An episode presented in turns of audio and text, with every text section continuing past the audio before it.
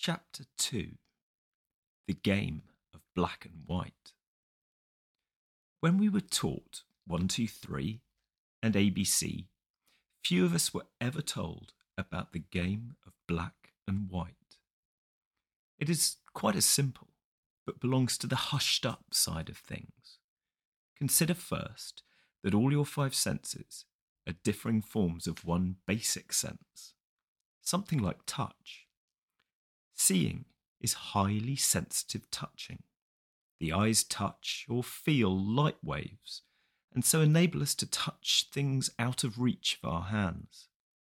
Similarly, the ears touch sound waves in the air, and the nose, tiny particles of dust and gas. But the complex patterns and chains of neurons, which constitute these senses, are composed of neuron units, which are capable of changing between just 2 states, on and off. To the central brain, the individual neuron signals either yes or no. That's all. But, as we know from computers, which employ binary arithmetic, in which only the figures are 0 and 1, these simple elements can be formed into the most complex and marvellous patterns. In this respect, our nervous system and 0-1 computers are much like everything else, for the physical world is essentially vibration. Whether we think of this vibration in terms of waves or of particles, or perhaps wavicles, we never find the crest of a wave without a trough, or a particle without an interval or space between itself and others. In other words, there is no such thing as a half wave, or a particle all by itself without any space around it. There is no on without off, no up without down. Although sounds of high vibration seem to be continuous, to be pure sound, they are not. Every sound is actually sound silence, or the ear does not register this consciously when the alteration is too rapid. The silences appear only in, say, the lowest audible notes of an organ. Light, too, is not pure light, but light darkness. Light pulsates in waves, and their essential up-down motion, and in some conditions the speed of light vibrations can be synchronised with other moving objects so that the latter appear to be still. This is why arc lights are not used in sawmills, for they emit light at a pulse which easily synchronises with the speed of a buzzsaw in such a way that its teeth seem to be still. While eyes and ears actually register and respond to both the upbeat and the downbeat of these vibrations, the mind, that is to say our conscious attention, notices only the upbeat. The dark, silent, or off interval is ignored. It is almost a general principle that consciousness ignores intervals, and yet cannot notice any pulse of energy without them. If you put your hand on your pet dog and just leave it there, she may cease to notice it. But if you keep patting her back, she will know you are there and enjoy being stroked. She notices you, values the on more than the off. Nevertheless, the very things that we believe to exist are always on-offs. Ons alone and offs alone do not exist. Many people imagine that in listening to music, they hear simply a succession of tones, singly or in clusters, called chords. If that were true, as it is in the exceptional cases of tone-deaf people, they would hear no music, no melody whatsoever, only a succession of noises. Hearing melody is hearing the intervals between the tones, even though you may not realise it, and even though these particular intervals are not periods of silence, but steps of varying length between points on the musical scale. These steps or intervals are auditory spaces, as distinct from distance spaces between bodies or time spaces between events. Yet the general habit of conscious attention is, in various ways, to ignore intervals. Most people think, for example, that space is just nothing unless it happens to be filled with air. They are therefore puzzled when artists or architects speak of types and properties of space, and more so when astronomers and physicists speak of curved space, expanding space, finite space, or the influence of space on light or on stars. Because of this habit of ignoring space intervals, we do not realise that just as a sound is a vibration of sound silence, the whole universe, that is existence, is a vibration of solid space. For solids and spaces go together as inseparably as insides and outsides. Space is the relationship between bodies, and without it, there can be neither energy nor motion. If there were a body, just one single ball, with no surrounding space, there would be no way of conceiving or feeling it as a ball or any other shape. If there were nothing outside it, it would have no outside. It might represent the force, but certainly not a body.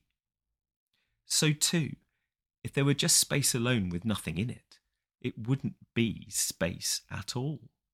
For there is no space except space between things, inside things or outside things.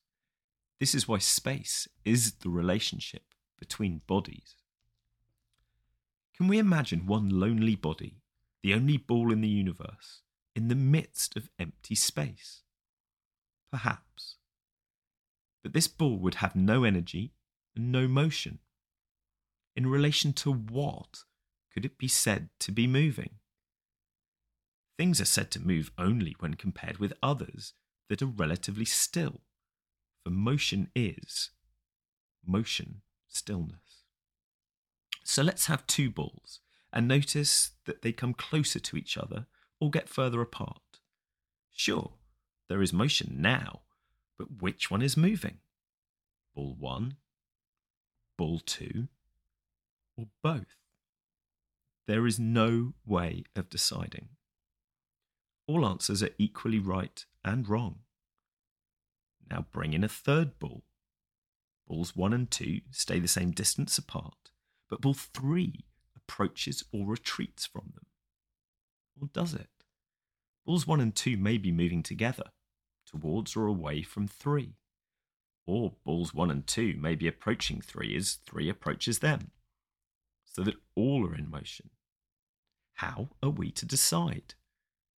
One answer is that because balls 1 and 2 stay together, they are a group and also constitute a majority. Their vote will therefore decide who is moving and who is not. But if 3 joins them, it can lick them. For if all 3 stay the same distance apart, the group as a whole cannot move. It will even be impossible for anyone to say to the other 2, or any 2 to the other 1, "Why do you keep following me around?" For the group as a whole will have no point of reference to know whether it is moving or not. Note that whereas 2 balls alone can move only in a straight line, 3 balls can move within a surface, but not in 3 dimensions.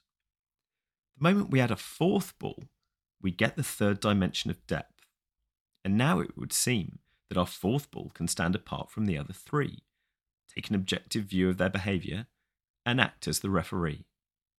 Yet when we have added the 4th, which one is it? Any one of them can be in the 3rd dimension with respect to the other 3.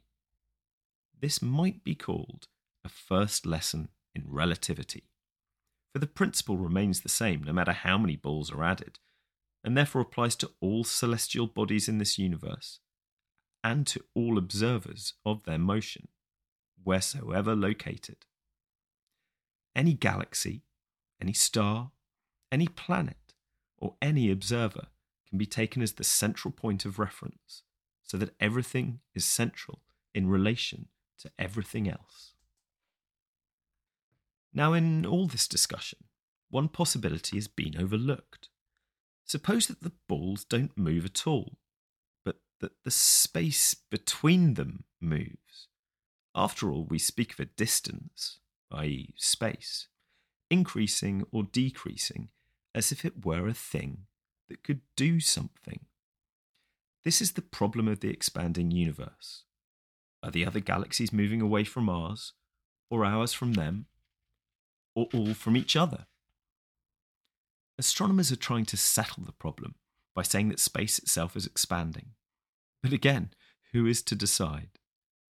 What moves? The galaxies or the space? The fact that no decision can be reached is itself the clue to the answer. Not just that both the galaxies and space are expanding, as if they were two different agents, but that something which we must clumsily call galaxy space or solid space is expanding. The problem comes up because we asked the question in the wrong way. We supposed that solids were one thing and space quite another, or just nothing whatever. Then it appeared that space was no mere nothing, because solids couldn't do without it. But the mistake in the beginning was to think of solids and space as two different things, instead of as two aspects of the same thing. The point is that they are different but inseparable, like the front end and the rear end of a cat. Cut them apart and the cat dies. Take away the crest of the wave, and there is no trough. A similar solution applies to the ancient problem of cause and effect. We believe that everything and every event must have a cause, that is, some other thing or event, and that it will in its turn be the cause of other effects. So how does a cause lead to an effect? To make it much worse, if all that I think or do is a set of effects, then there must be causes for all of them going back into the indefinite past. If so, I can't help what I do. I am simply a puppet pulled by strings that go back into times far beyond my vision. This is the so-called problem of free will. Again, this is a problem which comes from asking the wrong question. Here is someone who has never seen a cat. He is looking through a narrow slit in a fence, and on the other side a cat walks by. He sees first the head, then the less distinctly shaped furry trunk, and then the tail. Extraordinary! The cat turns round and walks back, and again he sees the head, and a little later the tail. This sequence begins to look like something regular and reliable. Yet again, the cat turns round, and he witnesses the same regular sequence. First the head, and later the tail. Thereupon he reasons that the event head is the invariable and necessary cause of the event tail, which is the head's effect. This absurd and confusing gobbledygook comes from his failure to see that the head and tail go together. They are all one cat. The cat wasn't born as a head, which sometime later caused a tail. It was born all of a piece, a head-tailed cat. Our observer's trouble was that he was watching it through a narrow slit and couldn't see the whole cat at once. The narrow slit in the fence is much like the way in which we look at life by conscious attention, for when we attend to something, we ignore everything else. Attention is narrowed perception. It is a way of looking at life bit by bit, using memory to string the bits together, as when examining a dark room with a flashlight having a very narrow beam. Perception, thus narrowed, has the advantage of being sharp and bright, but it has to focus on one area of the world after another, and one feature after another. And where there are no features, only space or uniform surfaces, it somehow gets bored and searches about for more features. Attention is therefore something like a scanning mechanism in a radar or television. And Norbert Wiener and his colleagues found some evidence that there is a similar process in the brain. But a scanning process that observes the world bit by bit soon persuades its user that the world is a great collection of bits, and these he calls separate things or events. We often say that you can only think of one thing at a time. The truth is that in looking at the world bit by bit, we convince ourselves that it consists of separate things, and so give ourselves the problem of how these things are connected and how they cause and affect each other. The problem would never have arisen if we'd been aware that it was just our way of looking at the world which had chopped it up into separate bits, things, events, causes and effects. We do not see that the world is all of a piece, like the head-tailed cat. We also speak of attention as noticing. To notice is to select, to regard some bits of perception or some features of the world as more noteworthy, more significant than others.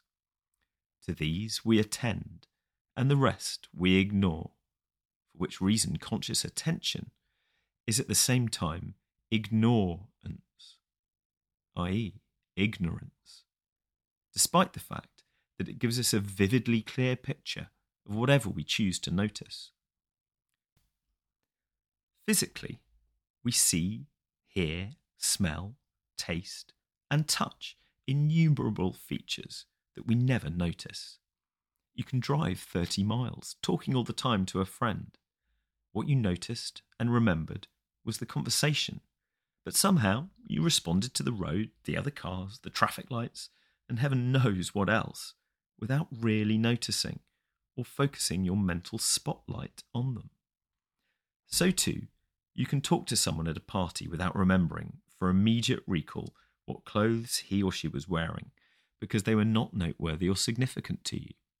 Yet certainly your eyes and nerves responded to those clothes. You saw, but did not really look. It seems that we notice through a double process, in which the first factor is a choice of what is interesting or important. The second factor, working simultaneously with the first, is that we need a notation for almost anything that can be noticed.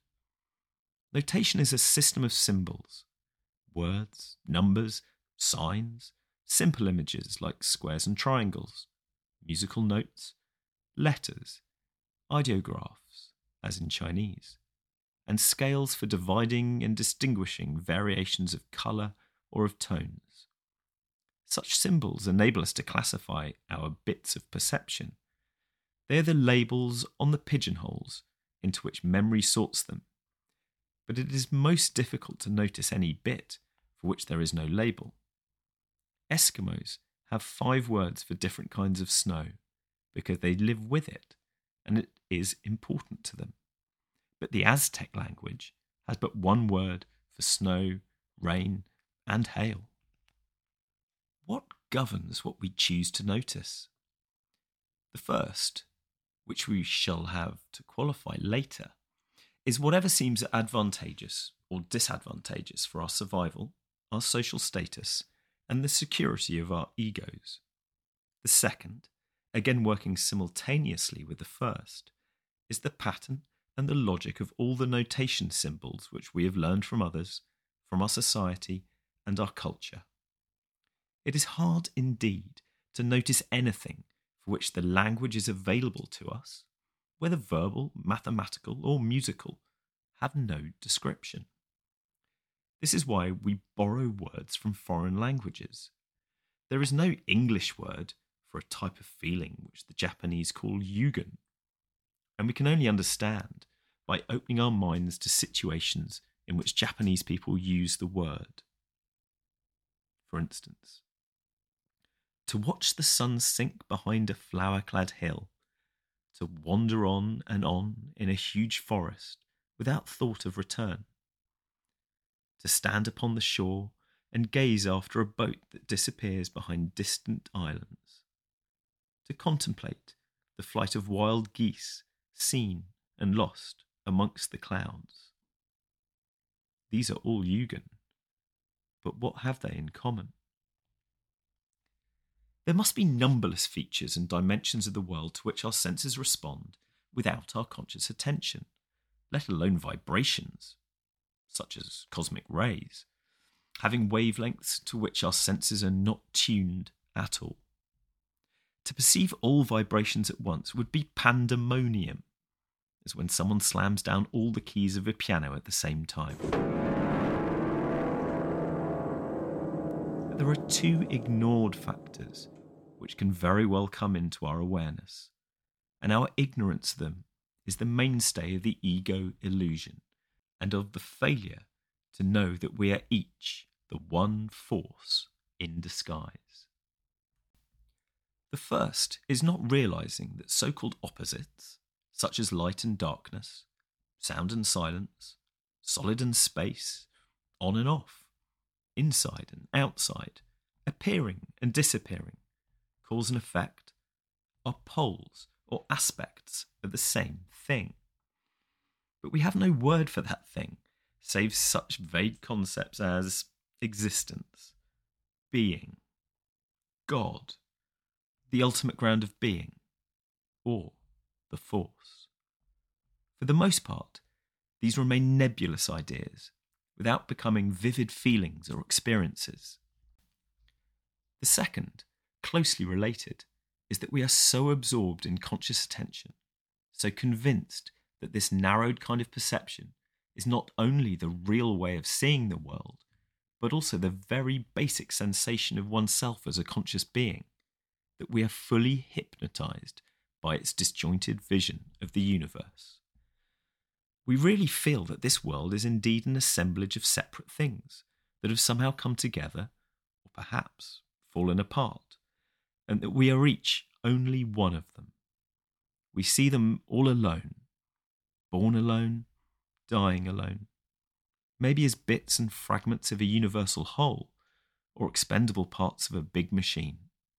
Rarely do we see all so-called things and events going together, like the head and tail of the cat, or as the tones and inflections, rising and falling, coming and going, of a single singing voice. Who am I to disagree? In other words, we do not play the game of black and white, the universal game of up, down, on, off, solid space, and each all. Instead, we play the game of black versus white, or more usually, white versus black. For especially when rates of vibration are slow, as with day and night, or life and death, we are forced to be aware of the black or negative aspect to the world. Then, not realising the inseparability of the positive and negative poles of the rhythm, we are afraid that black may win the game. It is a fight haunted by a sense of chronic frustration, because we are doing something as crazy as trying to keep the mountains and get rid of the valleys. The principal form of this fight is life versus death, the so-called battle for survival, which is supposed to be the real, serious task of all living creatures. This illusion is maintained, A, because the fight is temporarily successful. We go on living until we don't. And B, because living requires effort and ingenuity, though this is also true of games, as distinct from fights. So far as we know, animals do not live in a constant anxiety about sickness and death as we do, because they live in the present. Nevertheless, they will fight when in hunger or when attacked. We must, however, be careful of taking animals as models of perfectly natural behaviour. If natural means good or wise, human beings can improve on animals, even though they do not always do so. But human beings, especially in so-called advanced civilizations, make death the great bogey. This has something to do with the popular Christian belief that death will be followed by the dread last judgment, when sinners will be consigned to the temporary horrors of purgatory or the everlasting agony of hell. More usual today is the fear that death will take us into everlasting nothingness, as if that could be some sort of experience like being buried alive forever. No more friends, no more sunlight and birdsong, no more love or laughter, no more ocean and stars, only darkness without end. Do not go gentle into that good night. Rage, rage against the dying of the light. Imagination cannot grasp simple nothingness, and must therefore fill the void with fantasies, as in the experiments with sensory deprivation, where subjects are suspended weightlessly in sound and light-proof rooms.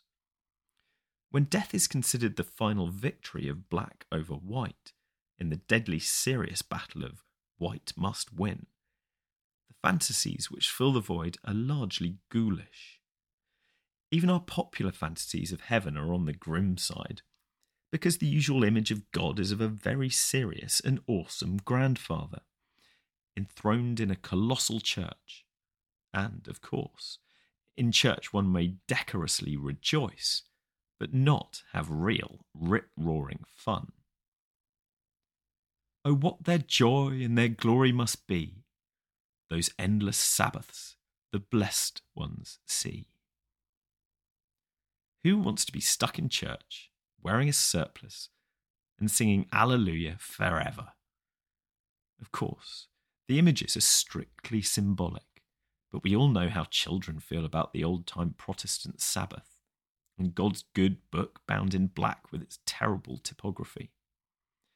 Intelligent Christians outgrow this bad imagery, but in childhood it has seeped into the unconscious and it continues to contaminate our feelings about death. Individual feelings about death are conditioned by social attitudes, and it is doubtful that there is any one natural and inborn emotion connected with dying.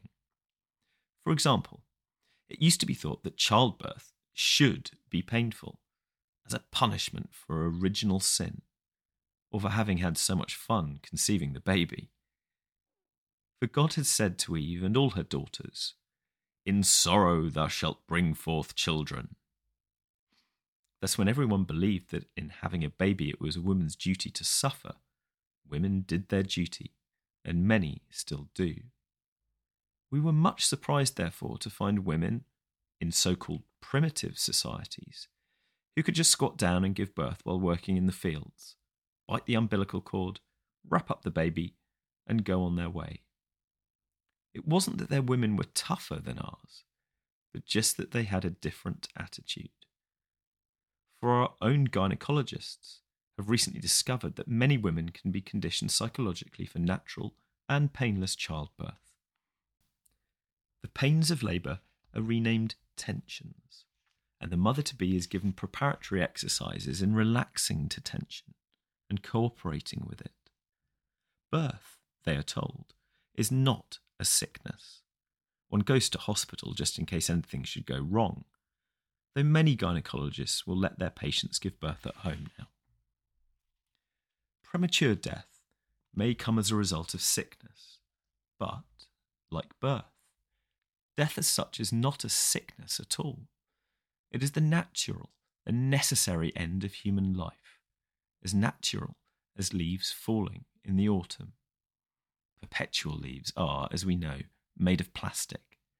And there may come a time when surgeons will be able to replace all of our organs with plastic substitutes, so that you will achieve immortality by becoming a plastic model of yourself. Physicians should therefore explore the possibility of treating death and its pangs as they have treated labour and its pains. Death is, after all, a great event. So long as it is not imminent, we cling to ourselves and our lives in chronic anxiety, however pushed into the back of the mind. But when the time comes where clinging is no longer of the least avail, the circumstances are ideal for letting go of oneself completely. When this happens, the individual is released from his ego prison. In the normal course of events, this is the golden opportunity for awakening into the knowledge that one's actual self is the self, which plays the universe, the force, an occasion for great rejoicing. But as customs now prevail, doctors, nurses, and relatives come round with smiling masks, assuring the patient that he will soon get over it, and that next week or next month he will be back home or taking a vacation by the sea. Worse still, physicians have neither the role nor the training for handling death. The Catholic priest is in a much better position. He usually knows just how to go about it, with no fumbling or humming and hawing. But the physician is supposed to put off death at all costs, including the life savings of the patient and his family. Ananda Kumaraswamy once said that he would rather die 10 years too early than 10 minutes too late. Too late and too decrepit or drugged to seize the opportunity to let oneself go. To lay me down with a will. I pray, he used to say, that death will not come and catch me unannihilate. That is, before I have let go of myself. This is why G.I. Gurdjieff, that marvellous rascal sage, wrote in his All and Everything: "The sole means now for the saving of the beings of the planet Earth would be to implant again into their presences a new organ of such properties that every one of these unfortunates during the process of existence should constantly sense and be cognizant of the inevitability of his own death, as well as the death of everyone upon whom his eyes or attention rests. Only such a sensation and such a cognizance can now destroy the egoism completely crystallised in them." As we now regard death, this reads like a prescription for a nightmare, but the constant awareness of death shows the world to be as flowing and diaphanous as the filmy patterns of blue smoke in the air. That there really is nothing to clutch, and no one to clutch it. This is depressing, only so long as there remains a notion that there might be some way of fixing it, or putting it off just once more, or hoping that one has, or is, some kind of ego soul that will survive bodily dissolution. I'm not saying that there is no personal continuity beyond death, only that believing in it keeps us in bondage. There is no more saying that we ought not to fear death than I was saying that we ought to be unselfish. Suppressing the fear of death makes it all the stronger. The point is only to know, beyond any shadow of doubt, that I and all other things now present will vanish, until this knowledge compels you to release them, to know it now, as surely as if you had just fallen off the rim of the Grand Canyon. Indeed, you were kicked off the edge of a precipice when you were born, and it's no help to cling to the rocks falling with you. If you are afraid of death, be afraid. The point is to get with it, to let it take over. Fear, ghosts, pains, transience, dissolution and all. And then comes the hitherto unbelievable surprise. You don't die because you were never born. You had just forgotten who you are. All this comes much more easily with the collaboration of friends. When we are children, our other selves, our families, friends and teachers do everything possible to confirm us in the illusion of separateness, to help us to become genuine fakes, which is precisely what is meant by being a real person. For the person, from the Latin persona, was originally the megaphone-mouthed mask used by actors in the open-air theatres of ancient Greece and Rome, the mask threw purr, which the sound, sonos, came. In death, we doff the persona as actors take off their masks and costumes in the green room behind the scenes. And just as their friends come behind the stage to congratulate them on the performance, so one's own friends should gather at the deathbed to help one out of one's mortal role, to applaud the show, and even more, to celebrate with champagne or sacraments, according to taste, the great awakening of death. There are many other ways in which the game of black and white has switched into the game of white must win. And like the battle for survival, they depend upon ignoring or screening out of consciousness the interdependence of the two sides. In a curious way, this is of course part of the game of black and white itself, because forgetting or ignoring their interdependence is hide in the game of hide and seek. Hide and seek is, in turn, the game of black and white. By way of illustration, we can take an excursion into an aspect of science fiction which is very rapidly becoming science fact. Applied science may be considered as the game of order versus chance, or order versus randomness, especially in the domain of cybernetics, the science of automatic control. By means of scientific prediction and its technical applications, we are trying to gain maximum control over our surroundings and ourselves. In medicine, communications, industrial production, transportation, finance, commerce, housing, education, psychiatry, criminology, and law, we are trying to make foolproof systems to get rid of the possibility of mistakes. The more powerful technology becomes, the more urgent the need for such controls as in the safety precautions taken for jet aircraft, and most interesting of all, the consultations between technicians of the nuclear powers to be sure that no one can press the button by mistake. The use of powerful instruments, with their vast potentialities for changing man and his environment, requires more and more legislation, licensing and policing, and thus more and more complex procedures for inspection and keeping records.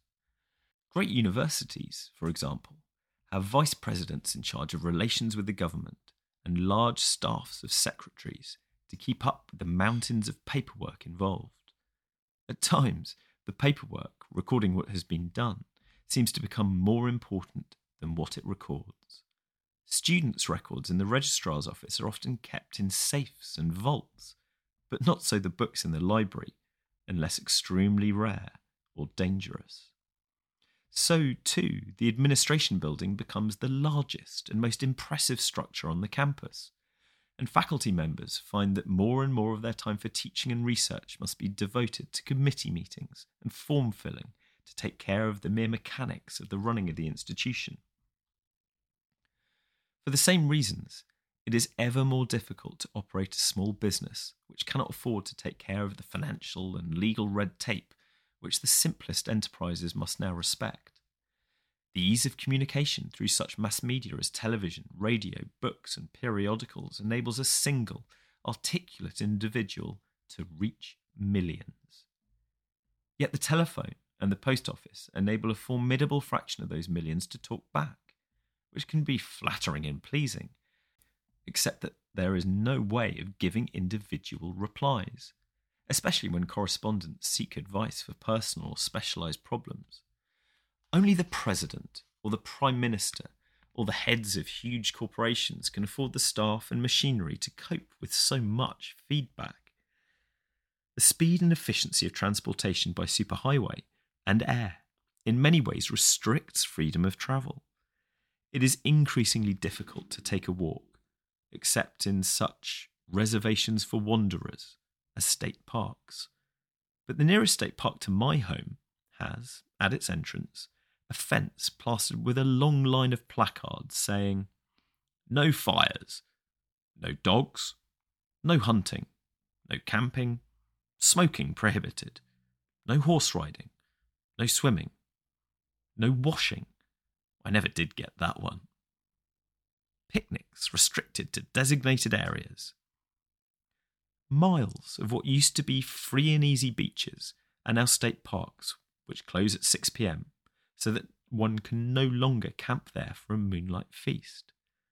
Nor can one swim outside a 100-yard span watched by a guard, nor venture more than a few hundred feet into the water. All in the cause of safety first and foolproof living. Just try taking a stroll after dark in a nice American residential area. If you can penetrate the wire fences along the highways and then wander along a pleasant lane, you may well be challenged from a police car. Where are you going? Aimless strolling is suspicious and irrational. You are probably a vagrant or a burglar. You are not even walking the dog. How much money are you carrying? Surely you could have afforded to take the bus, and if you have little or no cash, you are clearly a bum and a nuisance. Any competent housebreaker would approach his quarry in a Cadillac. Orderly travel now means going at the maximum speed for safety from point to point, but most reachable points are increasingly cluttered with people and parked cars, so less worth going to see. And for similar reasons, it is ever more inconvenient to do business in the centres of our greatest cities. Real travel requires a maximum of unscheduled wandering, for there is no other way of discovering surprises and marvels, which, as I see it, is the only good reason for not staying at home. As already suggested, fast intercommunication between points is making all points the same point. Waikiki Beach is just a mongrelized version of Atlantic City, Brighton, and Miami. Despite the fact that more accidents happen in the home than anywhere else, increasing efficiency of communication and of controlling human behaviour can, instead of liberating us into the air like birds, fix us to the ground like toadstools. All information will come in by super-realistic television and other electronic devices as yet in the planning stage or barely imagined. In one way, this will enable the individual to extend himself anywhere without moving his body, even to distant regions of space. But this will be a new kind of individual, an individual with a colossal external nervous system reaching out and out into infinity. And this electronic nervous system will be so interconnected with all individuals plugged in, will tend to share the same thoughts, the same feelings, and the same experiences. There may be specialised types, just as there are specialised cells and organs in our bodies, for the tendency will be for all individuals to coalesce into a single bioelectronic body. Consider the astonishing means now being made for snooping, the devices already used in offices, factories, and stores, and on various lines of communication such as the mail and the telephone. Through the transistor and miniaturization techniques, these devices become ever more invisible and ever more sensitive to faint electrical impulses. The trend of all of this is towards the end of individual privacy, to an extent where it may even be impossible to conceal one's own thoughts. At the end of the line, no one is left with a mind of his own. There is just a vast and complex community mind, endowed, perhaps, with such fantastic powers of control and prediction that it will already know its own future for years and years to come. Yet the more surely and vividly you know the future, the more it makes sense to say that you've already had it. When the outcome of a game is certain, we call it quits and begin another. This is why many people object to having their fortunes told. Not that fortune-telling is mere superstition or that the predictions would be horrible, but simply that the more surely the future is known, the less surprise and the less fun in living it. Let us indulge in one more fantasy along the same lines. Technology must attempt to keep a balance between human population and consumable resources. This will require, on the one hand, judicious birth control, and on the other, the development of many new types of food, from ocean, earth, and air, doubtless including the reconversion of excrement into nutritious substances. Yet in any system of this kind, there is a gradual loss of energy. As resources dwindle, population must dwindle in proportion. If, by this time, the race feels itself to be a single mind body, this super-individual will see itself getting smaller and smaller until the last mouth eats the last morsel. Yet it may also be that, long before that, people will be highly durable plastic replicas of people with no further need to eat. But won't this be the same thing as the death race, with nothing but empty plastic echoes of ourselves reverberating on through time? To most of us living today, all these fantasies of the future seem most objectionable. The loss of privacy and freedom, the restriction of travel, and the progressive conversion of flesh and blood, wood and stone, fruit and fish, sight and sound, into plastic, synthetic, and electronic reproductions. Increasingly, the artist and musician puts himself out of business through making ever more faithful and inexpensive reproductions of his original works. Is reproduction in this sense to replace biological reproduction through cellular fission or sexual union? In short, is the next step in evolution to be the transformation of man into nothing more than electronic patterns? All these eventualities may seem so remote as to be unworthy of concern. Yet in so many ways they are already with us. And, as we have seen, the speed of technical and social change accelerates more than we like to admit. The popularity of science fiction attests to a very widespread fascination. What is the difference between what is happening, on the one hand, and the direction of its motion, on the other? If I'm flying from London to New York, I am moving westwards even before leaving the British coast. The science fiction in which we have just been indulging has, then, two important morals. The first is that if the game of order versus chance is to continue as a game, order must not win. As prediction and control increase, so, in proportion, the game ceases to be worth the candle. We look for a new game with an uncertain result. In other words, we have to hide again, perhaps in a new way, and then seek in new ways, since the two together make up the dance and the wonder of existence. Contrariwise, chance must not win either, and probably cannot, because the order-chance polarity appears to be of the same kind as the on-off and up-down. Some astronomers believe that our universe began with an explosion that hurled all the galaxies into space, where through negative entropy it will dissolve forever into featureless radiation. I cannot think this way. It is, I suppose, my basic metaphysical axiom, my leap of faith, that what happened once can always happen again.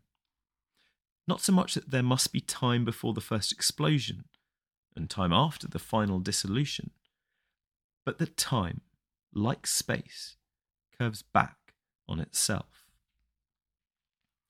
This assumption is strengthened by the second moral of these fantasies, which is the more startling. Here applies the French proverb, plus ça change, plus c'est la même chose. The more it changes, the more it's the same thing. Change is in some sense an illusion, for we are always at the point where any future can take us. If the human race develops an electronic nervous system outside the bodies of individual people, thus giving us all one mind and one global body, this is almost precisely what has happened in the organisation of cells which compose our own bodies. We have already done it. Furthermore, our bodily cells and their smallest components appear and disappear much as light waves vibrate and as people go from birth to death. A human body is like a whirlpool. There seems to be a constant form called the whirlpool, but it functions for the very reason that no water stays in it. The very molecules and atoms of the water are also whirlpools, patterns of motion containing no constant and no irreducible stuff. Every person is the form taken by a stream, a marvellous torrent of milk, water, bread, beefsteak, fruit, vegetables, air, light, radiation, all of which are streams in their own turn. And so with our institutions. There is a constant, called the University of California, in which nothing stays put. Students, faculty, administrators, and even buildings come and go, leaving the university itself only as a continuing process, a pattern of behaviour. As to powers of prediction and control, the individual organism has already accomplished these in a measure which must have astounded the neurons when they first learned the trick. And if we reproduce ourselves in terms of mechanical, plastic, and electronic patterns, this is not really new. Any evolving species must look with misgivings on those of its members who first show signs of change, and will surely regard them as dangerous or crazy. Moreover, this new and unexpected type of reproduction is surely no more weird than many of the great variety of methods already found in the biological world. The startling transformation of caterpillar into butterfly, or the arrangement between bees and flowers, or the unpleasant but marvellously complex system of the Anopheles mosquito.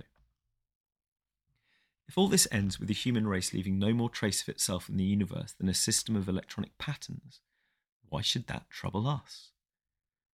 For that is exactly what we are now.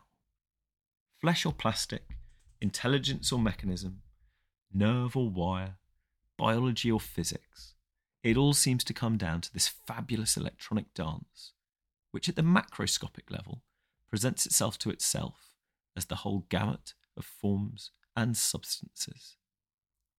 But the underlying problem of cybernetics, which makes it an endless success-failure, is to control the process of control itself.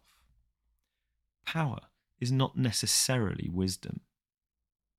I may have virtual omnipotence in the government of my body and my physical environment, but how am I to control myself so as to avoid folly and error in its use? Geneticists and neurologists may come to the point of being able to produce any type of human character to order, but how will they be able to know what types of character will be needed? The situation of a pioneer culture calls for tough and aggressive individualists, whereas urban industrial culture requires sociable and cooperative team workers. As social change increases in speed, how are geneticists to foresee the adaptations of taste, temperament, and motivation that will be necessary 20 or 30 years ahead? Furthermore, every act of interference with the course of nature changes it in unpredictable ways. A human organism, which has absorbed antibiotics, is not quite the same kind of organism than it was before, because the behaviour of its microorganisms has been significantly altered. The more one interferes, the more one must realise an ever-growing volume of detailed information about the results of interference on a world whose infinite details are inextricably interwoven. Already this information, even in the most highly specialised sciences, is so vast that no individual has time to read it, let alone absorb it.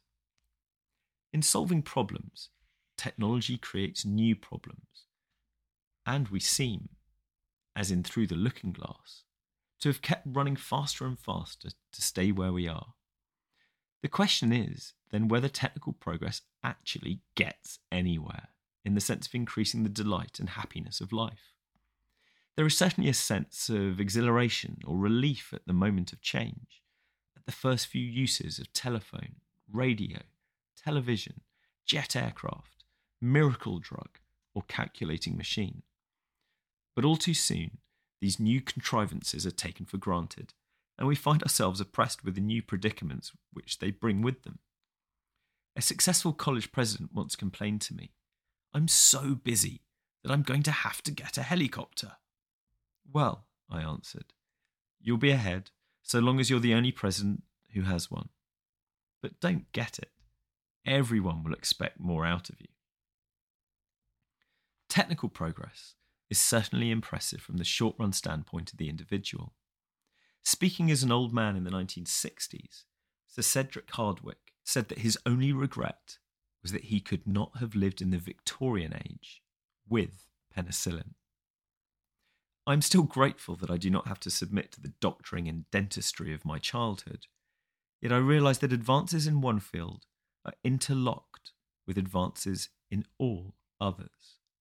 I could not have penicillin or modern anaesthesia without aviation, electronics, mass communications, superhighways, and industrial agriculture, not to mention the atomic bomb and biological warfare.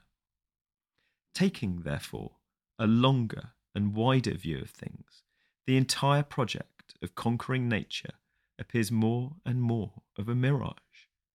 An increase in the pace of living without fundamental change of position, just as the Red Queen suggested. But technical progress becomes a way of stalling faster and faster because of the basic illusion that man and nature, the organism and the environment, the controller and the controlled, are quite different things.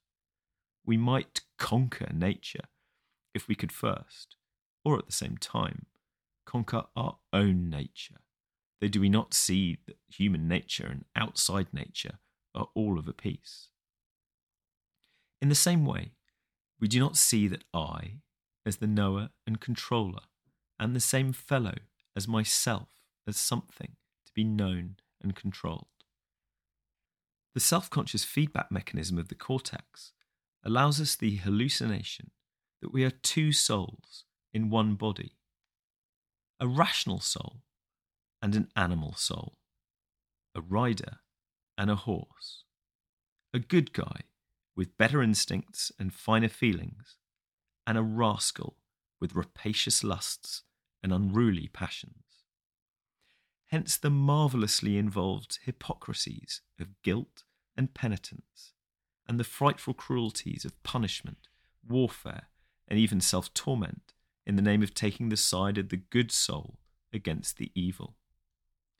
The more it sides with itself, the more the good soul reveals its inseparable shadow, and the more it disowns its shadow, the more it becomes it.